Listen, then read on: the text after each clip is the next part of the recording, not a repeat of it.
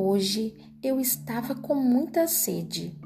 Então, resolvi fazer um pedido com bastante educação para os meus pais.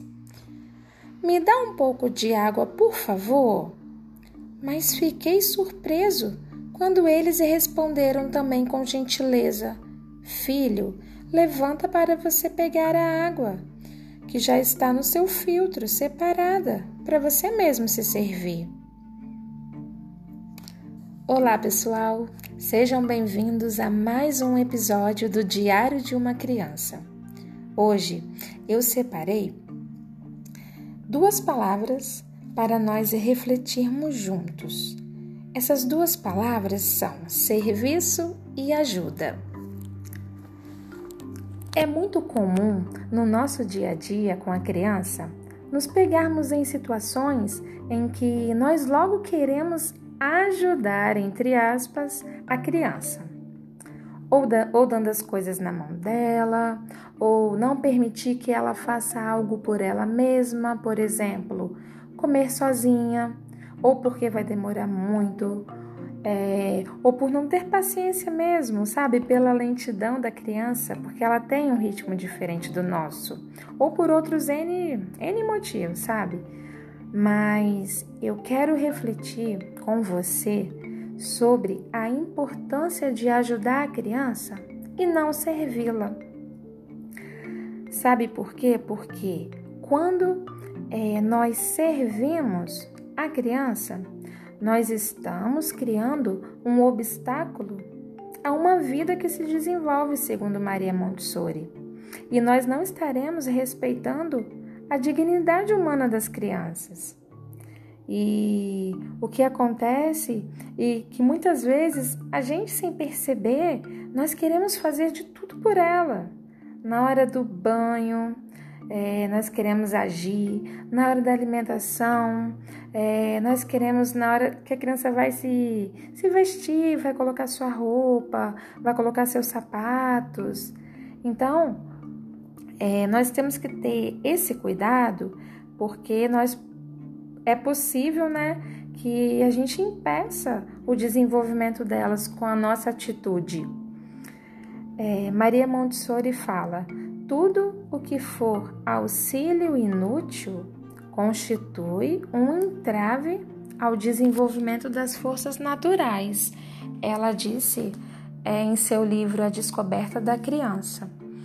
Então, conclu concluindo essa nossa conversa, é, eu quero que você reflita que ensinar a criança realmente dá muito trabalho, né? Requer de nós muita paciência.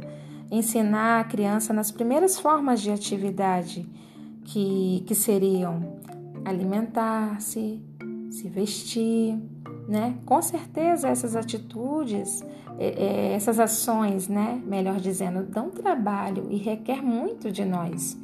Só que imagina, nós queremos é, filhos, né? Ou crianças autônomas que façam as coisas, que tenham autonomia, mas se na infância nós não ajudarmos a criança, né, na conquista desses atos úteis para a vida dela e em vez de ajudar, nós servirmos a criança, nós não vamos colaborar com seu desenvolvimento, porque no serviço à criança nós acostumamos é, ela numa situação de dependência, né? Nós é, poderemos acabar criando uma sensação na própria criança de não querer fazer as coisas, ou porque não gosto, ou porque eu não sei fazer sozinho.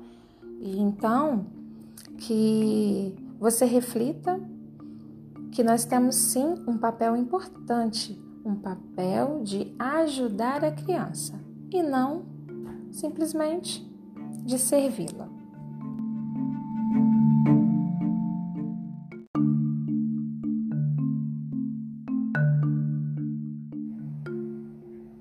Como ajudar a criança no dia a dia, na conquista de atos úteis para a vida dela? Por exemplo, no café da manhã, Eu posso permitir que a minha criança leve alguma coisa à mesa. Se ela for muito pequena, eu posso ajudá-la a carregar. Se ela for maior, eu posso permitir que ela faça isso sozinha. No almoço, eu posso permitir que o meu filho se sirva com suco. Se ele for muito pequeno, eu vou ajudar. Se ele for maior, eu vou orientar como fazer, mostrando primeiramente.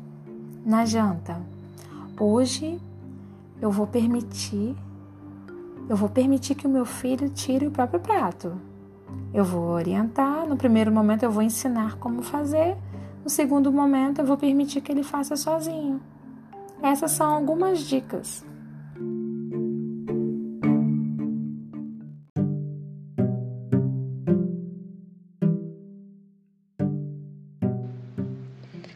Se você tiver alguma experiência com uma criança semelhante a essa do episódio, compartilhe conosco para enriquecer o nosso conteúdo e juntos refletirmos sobre as nossas práticas com as nossas crianças.